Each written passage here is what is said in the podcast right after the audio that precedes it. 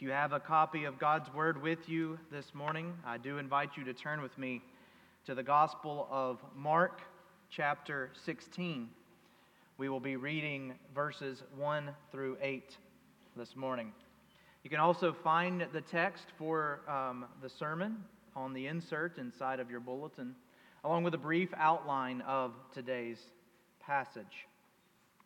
Last Sunday, we began the Passion Week by looking at Mark 11 and the triumphal entry of Jesus into Jerusalem. On Good Friday, we considered Mark 15 and the death of Jesus Christ. It is hard to pause there, and it was quite difficult to end that service and have to wait till this morning to jump into Mark 16. So I really hope um, any of you who are here with us on um, Friday are here now so that you get the rest of the story or you went home and, and finished it out. It, it really is a bit of a cliffhanger, but it is a story well worth telling. A dark moment comes in Mark 15, but all that is is simply a backdrop to the beauty of chapter 16. Resurrection morning, just three days later. Three days. That was the length of time in Jewish culture it would take to, to verify that someone had passed. Um, three days of time was the length of, of testing, if you will, before declaring someone dead. Further, someone could only be declared dead by witnesses. Um, in Jewish culture, anything had to be declared by at least two witnesses. And so this morning, as we read into our text, we have three women coming to the tomb um, to verify, to stand as witnesses, to testify to what took place. Now, what they thought they were coming to and what ends up happening is completely different. In some ways, it's something that no one could have expected. In other ways, everyone should have expected exactly what would happen, for Jesus himself told them this is what will take place. With that in mind, let us turn to our text this morning and hear from God Himself just what happened on that first Easter morning. I'll be reading from the Gospel of Mark, chapter 16, beginning in verse 1. When the Sabbath was past, Mary Magdalene, Mary the mother of James, and Salome brought spices so that they might go and anoint him. And very early on the first day of the week, when the sun had risen, they went to the tomb. And they were saying to one another, Who will roll away the stone for us from the entrance of the tomb? And looking up, they saw that the stone had been rolled back. It was very large. And entering the tomb, they saw a young man sitting on the right side, dressed in a white robe, and they were alarmed. And he said to them, Do not be alarmed. You seek Jesus of Nazareth, who was crucified. He has risen. He is not here. See the place where they laid him. But go, tell the disciples and Peter that he is going before you to Galilee. There you will see him, just as he told you. And they went out and fled from the tomb, for trembling and astonishment had seized them. And they said nothing to anyone, for they were afraid. The grass may wither and the flower may fall, but the word of the Lord will stand forever, and he has promised us that it will accomplish everything he has set out for it. Will you go with me now, once again, to the Lord in prayer and ask his blessing on this time? Dear Heavenly Father, you tell us in your word that if you do not give us eyes to see and ears to hear and hearts to receive this word, we will not. And so we ask, through your Spirit this morning, may we not only hear your word, but be transformed by it. May Resurrection Day stand not just for the resurrection of Christ, but the resurrection of our own hearts.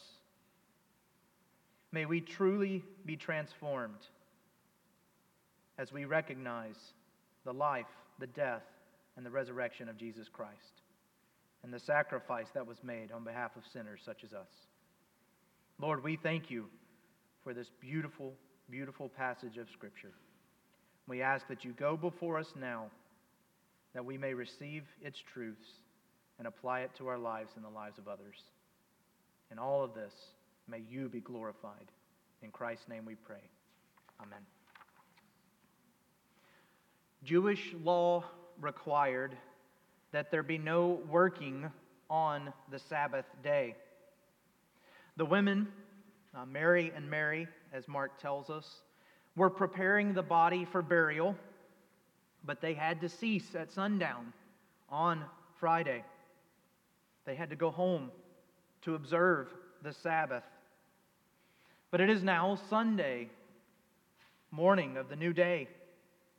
And as we pick up our text again, Mary Magdalene, Mary, the mother of James, known as James the Lesser, and Salome brought spices in order to finish up the task they started a few days earlier. And all of this was done to honor Jesus in his death. But what they got was completely unexpected.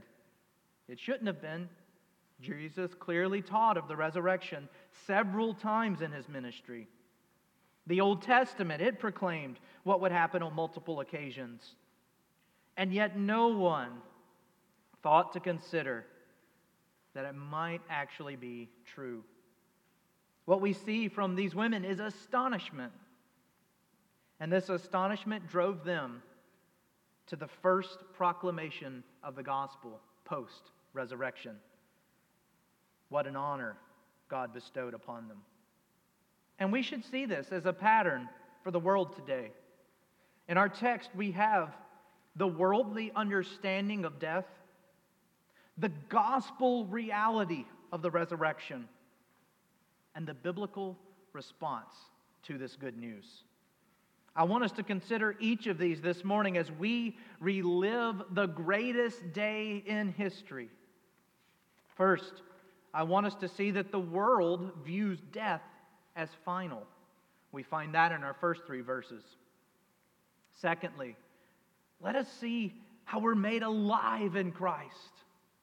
We find that in verses 4 through 6. And then lastly, let us see how the gospel can and does and must drive us to evangelism. Who we are in Christ can and does and must drive us to sharing that good news with others. And we find that in our last two verses a worldly understanding, a gospel reality, and a biblical response. Let's consider each of these, going all the way back to verse 1. The world views death as final. Both Marys and Salome, who most likely is the mother of James and John, the sons of Zebedee, are on their way to the tomb. It can get quite confusing, and I recognize that.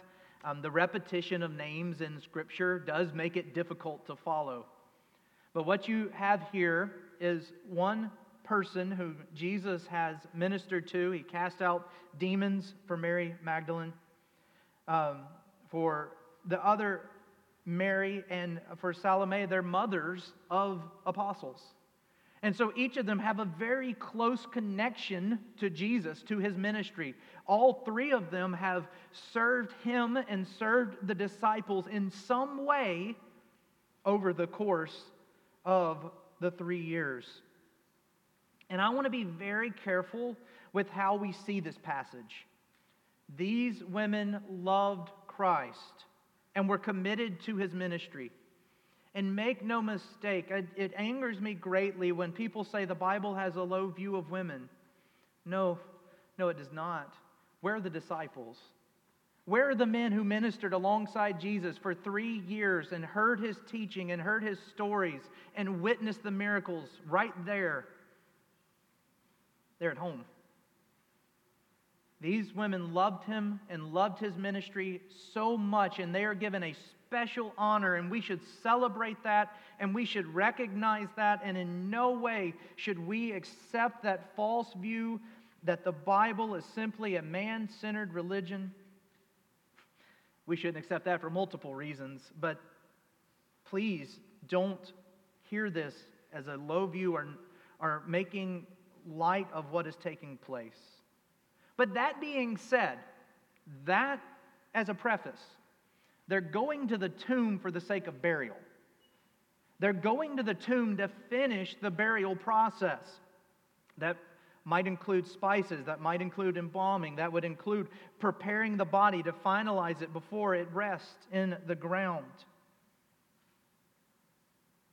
Their understanding of his ministry was in what he said. And this is to be expected. The disciples were under that same understanding. The work of the Holy Spirit had not yet awakened their hearts to fully grasp this good news. The Westminster Confession of Faith in chapter 10 on effectual calling states this All those whom God has predestined unto life, and those only he is pleased in his appointed time, uh, effectually to call by his word and spirit out of that state of sin and death in which they are by nature to his grace and salvation by Jesus Christ, enlightening their minds spiritually and savingly to understand the things of God, taking away their hearts of stone and giving unto them a heart of flesh, renewing their wills and by his almighty power determining them to that which is good and effectually drawing them to Jesus Christ. Yet so as they come most freely being made willing by His grace. From a worldly perspective, death is final. Death is the permanent ending of our lives. It cannot be reversed. Sure, Jesus brought back several from the dead, but there's no way he could do it unto himself, right? We don't want to be harsh on these women or on the disciples for that matter.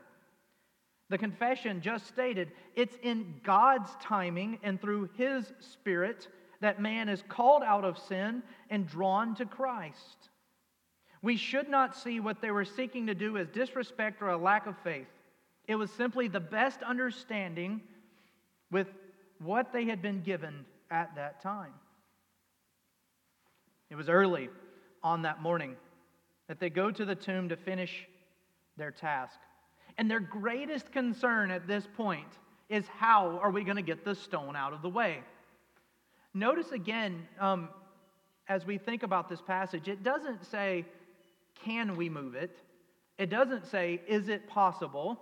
And especially in Mark's account, how are we going to get past the guards? No, it's how will this be not be done? Not can it be done, but how will this be done? They, they go in faith, they, they go trusting God to provide.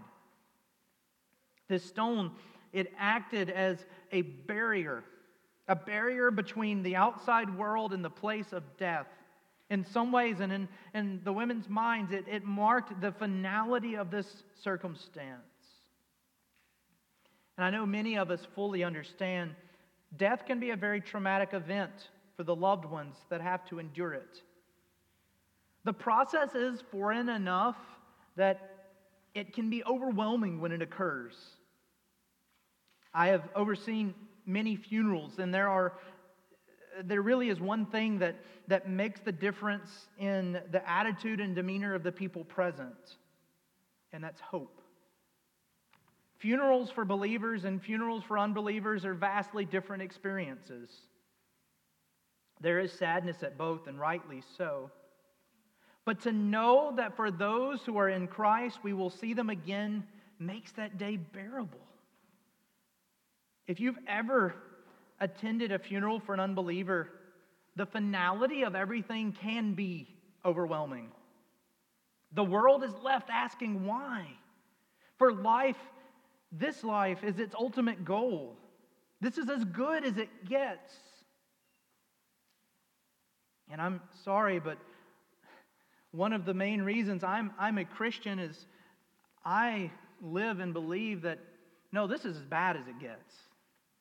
I really do hope for the day as you go to the book of Revelation, as you read through what Jesus taught and you listen through the, the, apostles' teaching in the New Testament and you go back to the minor prophets as they speak of the day of the Lord. I really do hold to a worldview that says, Dear Christian, this is as bad as it gets.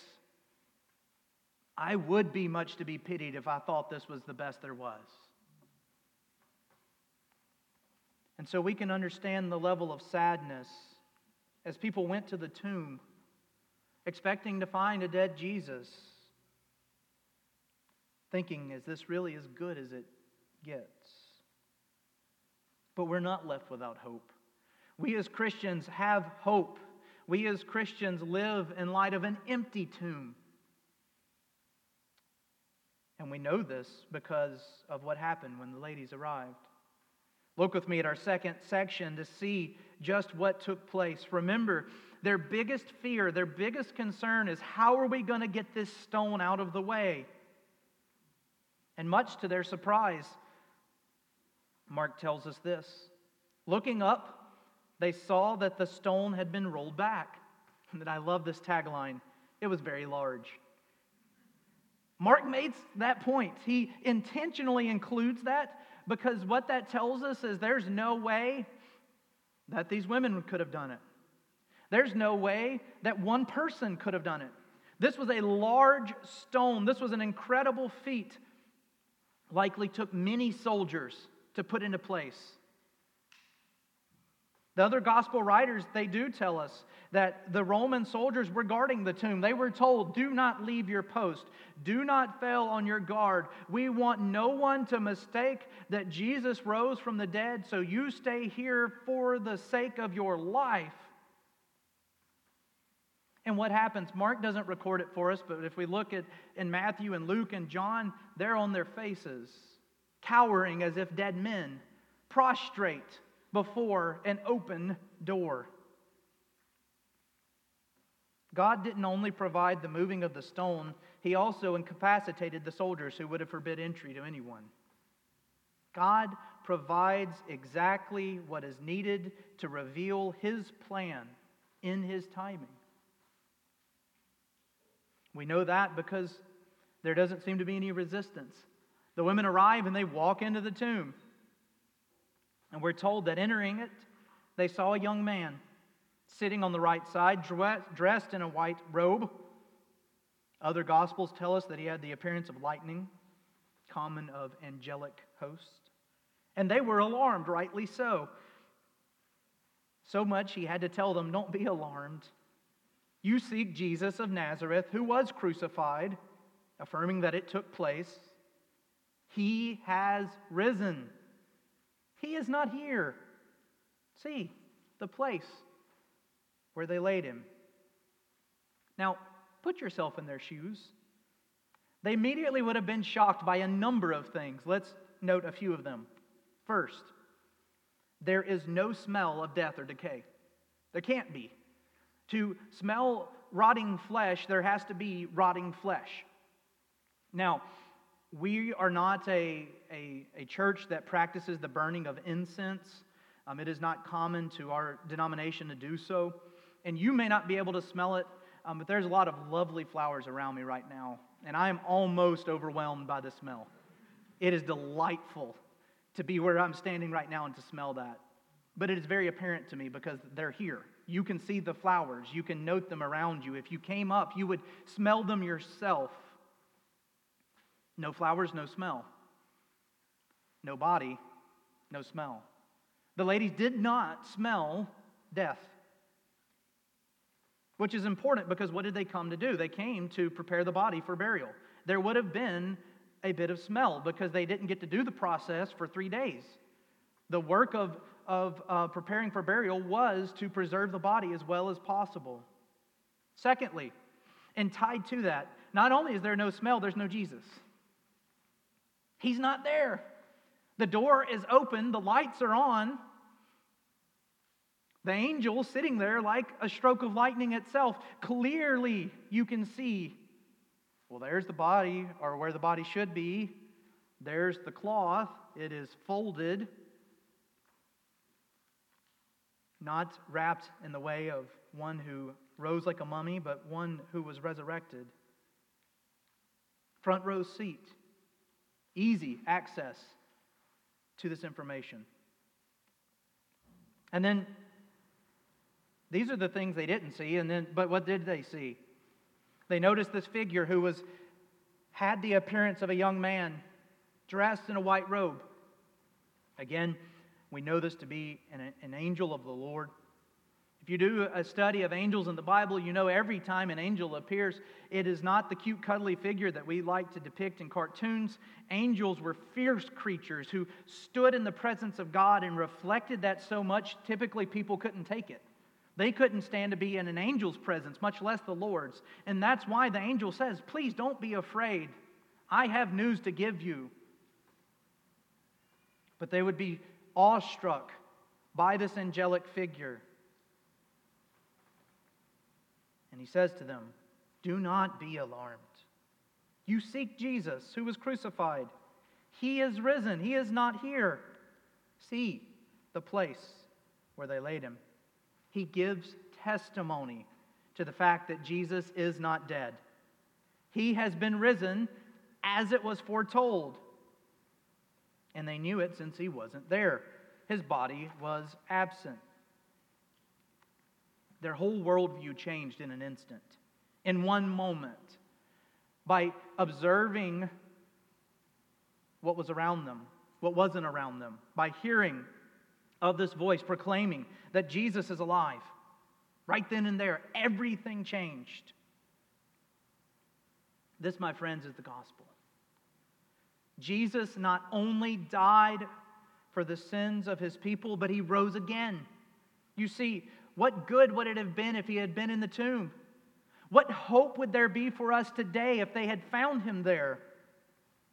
Paul puts it this way in 1 Corinthians 15 16 through 18. If the dead are not raised, not even Christ has been raised. And if Christ has not been raised, your faith is futile, and you are still in your sins. Then those who have also fallen asleep in Christ have perished. Your faith is futile if Christ is still in the grave. You are dead in your sins, and you will remain dead in your sins, and there is no hope of resurrection into life, only unto God's wrath if he has not been raised. But we don't have to go down that path any further. We don't have to push that point because it's not true. He is risen, He lives. And for you and me today, this offers life changing reality. And I do mean that life changing. This should reorient your thoughts and your desires. This should cause you to align with God's will as you submit to Him, as you trust in Him by faith, and you say, I love you, O Lord. You died for me. You saved a sinner such as myself, brought me back from the dead, just like you raised Christ. How can I please you? How can I obey you? How can I learn to hate sin more and love you all the more? It changes us. And one of the ways it does this is that it drives us to evangelism. This truth, this message, that empty tomb pushes us toward the proclamation of this good news to others. We find this in our final two verses. Look with me there. The angels, angel doesn't even give them a, a time to think, a time to, to contemplate what's going on. Immediately, he drives them to action. But go, tell his disciples and Peter that he's going before you to Galilee. There you will see him just as he told you the angel commissions them to share the good news of the gospel. These women get to be the first proclaimers. the first to tell of this story, the first to say, He is risen. He is risen indeed. See how the good news drives us to evangelism? And we see this all over Scripture. Even before Christ died and was raised again, we, we have examples, multiple examples. You could look at the woman in the well in John 4. When Jesus reveals to her, she says, Give me that water that I might live. I know the Messiah is coming. I know that the one you speak of is coming. And he says, I am he. Where does she go? Right into the town right to the people she was avoiding, right to the people she was afraid of, right to the people that she spent all of her life dreading to tell the good news of the gospel. We could look at the leper who was healed in Mark 1. Jesus says to him, Go immediately to the priest, have yourself declared clean. He wasn't truly declared clean um, societally um, understood from a societal understanding until he went to the priest and the priest said, You are clean. But he couldn't help it. He couldn't wait. He went instead to the people. He went instead to the crowds. He started proclaiming the good news of the gospel. In Luke 7, the widow's son was raised from the dead. And because of this, because Christ is one who can raise people from the dead, the good news of what he can do is spread all throughout Judea.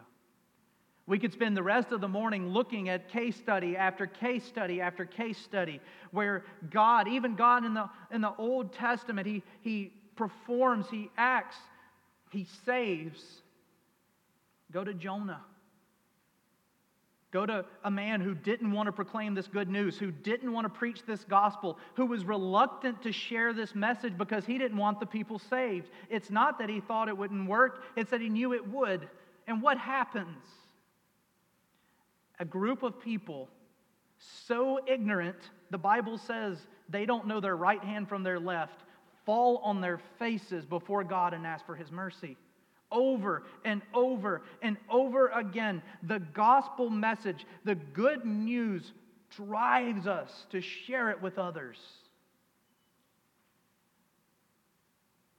We see that in our text as well.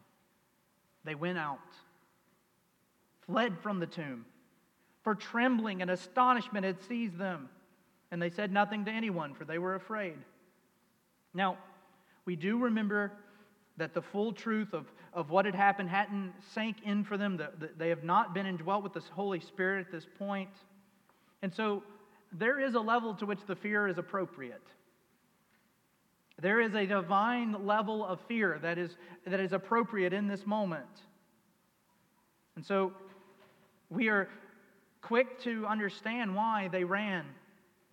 But they did go, they did leave. We know from the other Gospels in that they went. They went to the disciples, some of which were already on their way here. Brothers and sisters, my hope and prayer for you today is that you are so overcome by this gospel message that you too are driven to action. The gospel is not just a truth to accept and believe. It should change the way you interact with your family. It should change the way you do business at work. It should affect how you act as a student at school. You don't do these things to earn God's favor, but because you have His favor, everything changes. But more than that, it changes how you relate to God. When we look at God, doesn't He look all the sweeter? When we recognize how far he was willing to go. When we look at our Savior and recognize he was willing to go to death. No one takes my life from me. I lay it down on my own accord. The world's greatest fear in humanity, are, are, are the thing that we spend all of our life actively avoiding death, Jesus Christ marched toward on a three year journey, really from the beginning of time. We must bow before the Almighty God in fear and in worship, for we are undeserved of His mercy. I want you to leave with three points of application this morning for your life in light of the resurrection. First, cling to Christ.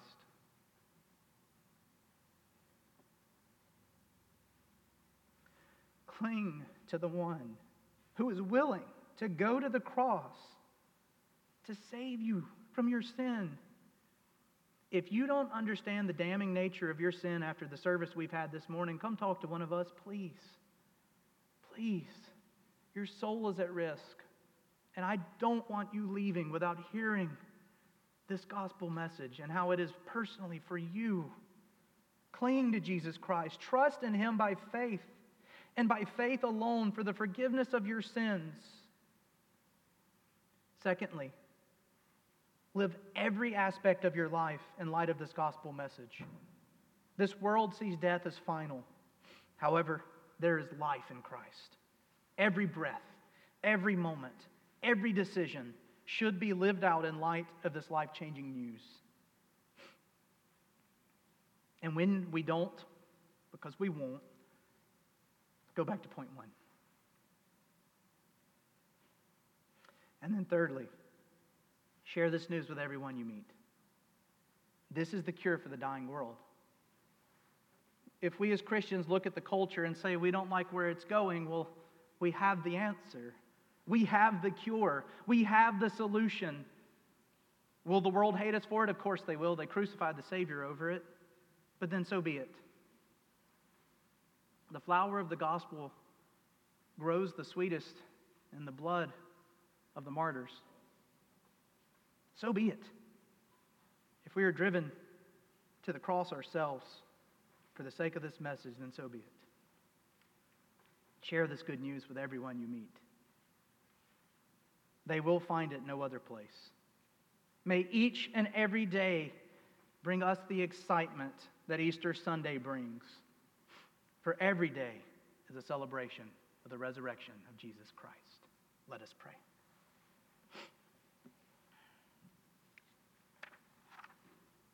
Thank you, O Lord. Thank you for your divine plan. Agreed upon before the foundations of the world were set in place. Drawing us to yourself, promising, even at the moment of curse, the seed of the woman will defeat the seed of the serpent. He shall bruise your heel, but you shall crush his head. The death blow was delivered to Satan at the resurrection of Christ. And we live victorious in him, through him, not because of who we are, not because of what we've done, not because of what we bring, but simply because we cling to Christ and trust in him and him alone. All we are waiting on is the, the horn of victory. The sunrise is coming. A new day dawns. And as beautiful as that Easter morning, that first Easter morning was, oh, how sweet will that day come when Jesus returns in power on a white horse of victory, yielding the sword, his word from his mouth slaying the dragon, casting it, and all those who have rejected God into the place of judgment forever and ever. And we who hope and trust in Him will sit at the table and feast and proclaim Jesus Christ is Lord. Father, I thank you for this day. I thank you for these brothers and sisters. I thank you for the good news of the gospel. And I pray that through our lives, we would be driven to it again and again. Because we need it, because this world needs it. Now, we who have been given this good news, help us, O oh Lord, to share it to this dying world. We pray all of this in Christ Jesus' name. Amen.